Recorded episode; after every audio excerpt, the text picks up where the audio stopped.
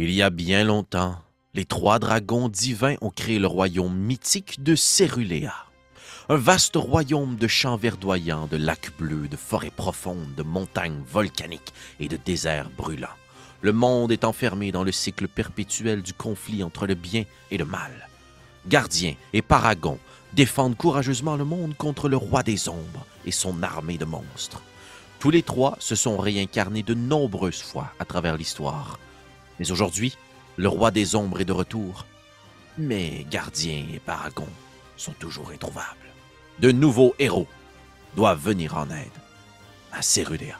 Hey hey, salut la communauté de coups critiques, ici Félix aux commandes aujourd'hui pour vous parler d'un jeu euh, relié à une campagne Kickstarter que j'ai soutenue il y a de cela plusieurs mois, mais dont je suis ravi aujourd'hui de vous parler. À tout le moins, je vous parle de ce que l'on a reçu pour l'instant, beaucoup plus se dresse devant nous, et je vous parle évidemment du jeu Heroes of Cerulean, un jeu qui se décrit comme un dungeon crawl pixelisé pour nous rappeler en fait tout ce qu'il y a de plus nostalgique dans nos classiques de nos vieilles consoles Super Nintendo ou autres du même acabit, alors qu'on incarnait des personnages en plein de petits pixels armés de leur épée, de leur boomerang et de leur bombe. On fait un petit clin d'œil évidemment ici à Legend of Zelda euh, pour aller dans des donjons qui sont autant parsemés de monstres que euh, de défis, de puzzles et aussi de vases et de pots qui contiennent des rubis, des bombes et des gemmes.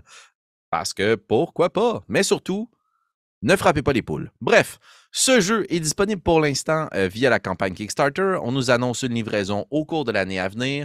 Ça dépend du niveau de soutien qu'on a offert, mais le jeu en soi rappelle les bonnes vieilles pochettes de cassettes NES. Ça va être un délice à vous présenter en unboxing lorsque je le recevrai, mais je ne pouvais pas attendre ce jour pour vous parler de ce qu'on a déjà sous la main, c'est-à-dire les dépliants qui nous permettent de jouer en tant que joueur, évidemment, le guide du maître du jeu, notre fiche de personnage et un premier donjon à attaquer. Mais d'abord et avant tout, mots d'introduction sur comment ça marche Heroes of Cerulean. C'est-à-dire qu'en bref, c'est très très simple de se créer un héros, tout ce qu'il y a de plus classique. Euh, les points de vie fonctionnent avec des cœurs, on en a trois au départ, avec trois gemmes, c'est-à-dire trois, euh, trois réserves d'énergie, dis-je bien, et une quinzaine de gemmes. On ramasse avec soi une petite pochette dans laquelle on va mettre nos items, une épée ou autre variante du même style, et un item spécial qui peut être une chandelle, un arc à flèche avec des flèches illimitées, un boomerang ou bien une cape magique. Vous voyez déjà le ton est donné. Euh, l'image, les illustrations sont tout à fait magnifiques, rappellent justement ces classiques de nos vieilles consoles, mais aussi le système se veut un peu à l'image de ces vieilles consoles. Je vous explique. En fait, dans Heroes of Cerulean, le jeu recommande évidemment de jouer en équipe, ça peut se jouer seul. On va explorer majoritairement des donjons qui sont à thématique élémentale croisée avec une caractéristique physique du donjon. Il y a des pièces conventionnelles, lesquelles contiennent des challenges, que ce soit justement des puzzles. Il fait noir dans la pièce. Euh, vous voyez, j'imagine, les mêmes classiques de console que moi.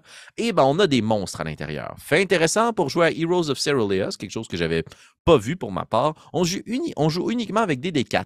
Donc, ces fameuses petites pyramides ou autres qu'on va lancer euh, à profusion. Parce que le jeu, en fait, impose aux joueurs d'être les seuls à lancer des dés. Le maître du jeu détermine les actions et c'est les joueurs qui lancent des dés pour savoir réussite ou échec. Alors ça, déjà, c'est très bien. Ben oui, vous êtes les seuls à lancer des dés parce qu'on va vous mettre en situation, vous rentrez dans l'une de ces fameuses pièces du donjon assez sombre, il y a un grand squelette qui s'approche vers vous et qui vous attaque avec une épée. Que faites-vous?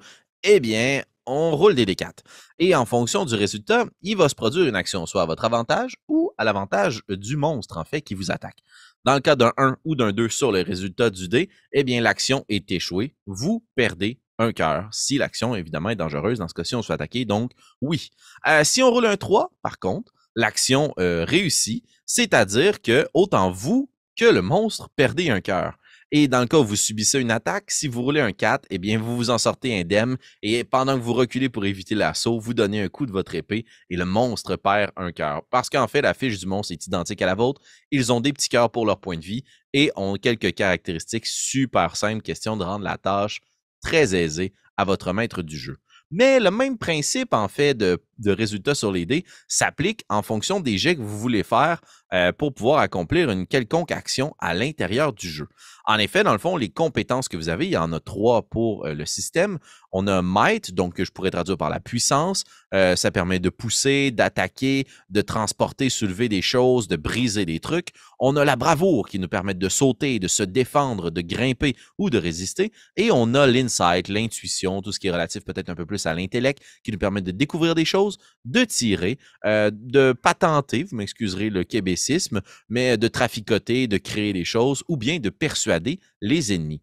Et au début du jeu, on nous donne les trois options suivantes 3, 3 et 2. Vous devez décider vous-même qu'est-ce que vous attribuez comme caractéristique? Donc, par exemple, 3 pour la puissance, 3 pour la bravoure et 2 pour l'insight. On laissera aux autres le plaisir de découvrir les choses. Ce que je trouve super intéressant par rapport à ce mode de jeu-là, en fait, c'est que la vie de vos personnages est un peu comme une monnaie que vous pouvez utiliser tout au long de la partie parce que, ben, on s'imagine que si je roule 3 des 4 parce que j'utilise euh, la puissance pour pouvoir déplacer un gros meuble, eh ben, mes seuls résultats, mes résultats minimal disponibles, c'est 3.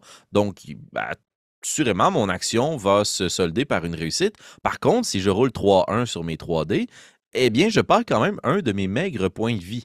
Euh, et rapidement, ben, je peux devenir inconscient. Et là, ben, ce sera à mes autres collègues de pouvoir réussir le piège. Autrement, si tout le monde est inconscient, on se téléporte à l'entrée du donjon et on doit tout simplement recommencer. Encore une fois, le bon vieux classique très frustrant qu'on vivait sur nos consoles à l'époque de nos vieux jeux de rôle. Cette petite gemme que l'on a sur le web, en fait, on la retrouve sous les éditions de Black Fisk Publishing, euh, dont les liens évidemment seront disponibles dans la description. C'est une conception, donc à l'écrit et pour le visuel, de Lucas Falk. Et à l'édition, on a Alf Peter Malmberg. Donc, je vous invite à aller voir ce qui est disponible chez euh, Black Fisk euh, Publishing. Quelques jeux assez différent. Puis je trouve que c'est un peu la vibe qui se ressort de ce jeu-là qu'on a devant nous. Euh, c'est que c'est différent. Ça a été réfléchi pour vraiment émuler le caractère qu'on avait à l'époque quand on jouait sur nos vieilles consoles. Et moi, ça vient me chercher parce que je trouve ça cool. On est sorti des sentiers battus pour nous ramener un jeu qui est quand même assez classique dans sa mécanique, c'est-à-dire on explore de bons vieux donjons qui sont générés de façon aléatoire par le maître du jeu. Ce sont des pièces dans lesquelles on trouve des trésors, trésors très variés, il y a des bonnes tables qui sont disponibles, mais il y a une forte euh, rejouabilité au jeu parce qu'en fait, dès qu'on reroule de nouveaux dés, on peut générer un nouveau euh, donjon. Euh, vos joueurs peuvent aller dépenser leurs gemmes qu'ils vont récolter pour s'acheter de nouveaux objets puis personnaliser un peu le personnage. Mais, somme toute, ça va toujours pas mal être la même affaire. Donc, encore une fois, on vient taper un peu dans le même classique du vieux jeu. C'est-à-dire que ben, on rencontre une tortue bleue, puis après ça, c'est une tortue rouge, puis c'est juste parce qu'on manquait de place à la disquette. Mais euh, ce sont deux monstres bien différents. Euh, je, trouve que ça, ça, ça, épouse parfaitement la forme des jeux de l'époque et c'est quelque chose qui est tellement facile à prendre en main que c'est le genre de jeu que j'introduirais à mes groupes de joueurs pour une séance dans laquelle on va faire plusieurs donjons. Bon, évidemment, il nous propose la possibilité d'en faire pour l'instant une campagne avant même que le livre soit euh, publié officiellement. Euh, et la prémisse est la suivante. Le roi des ombres habite dans la citadelle de Céruléa derrière une impénétrable barrière. Pendant ce temps, son influence maléfique propage à travers Céruléa. Les plus redoutables de ces bêtes ont élu domicile dans des repères périlleux fortifiés d'où des monstres apparaissent et terrorisent la région. Ces bêtes protègent chacune un fragment de la Trinité, un artefact de légende qui, une fois restauré, est capable de briser la barrière entourant la citadelle céruléenne et vaincre le roi des ombres. Faut que tu retrouves des fragments de la Trinité. C'est ça ta campagne. C'est juste plein de donjons. Tu tues un gros monstre, puis ils sont vraiment tough à tuer les gros monstres. Fait tu vas leur faire une coupe de fois ton donjon. Euh, c'est comme jouer à des jeux de rôle, mais Dark Souls en même temps, sans avoir à se taper 750 pages de backstory, puis des règles très compliquées pour générer son personnage. Tu roules 3D, bang, c'est fait, c'est parti. T'as ton bonhomme, tout le monde a une épée, t'as le goût que c'est une hache, ça change rien. Tu te bats au corps à corps. Euh, il y a juste toi qui roule des dés. Tu te bats contre le squelette, il t'attaque, tu roules des dés. Il t'attaque le squelette, tu roules des dés. Juste des D4 ah, la simplicité désarmante, je trouve ça tellement nice. C'est super créatif. Je vous invite à aller voir, acheter un coup d'œil sur, euh, en fait, ce qui est disponible en ligne. Les liens sont dans la description. Aussi pas trop loin de ces liens-là. Il y a un petit pouce qui vous permet d'apprécier la vidéo ou bien de vous abonner à, cette chaîne. Ça nous encourage en fait à produire et à proposer d'autres contenus du genre. Surtout, restez à l'affût parce qu'en vous abonnant à la chaîne, dès que je reçois cette boîte avec le coffret Prestige que je me suis commandé, ben on va se faire une petite vidéo d'unboxing puis vous allez voir en fait que le style ici a été respecté d'un bout à l'autre du jeu. À quand?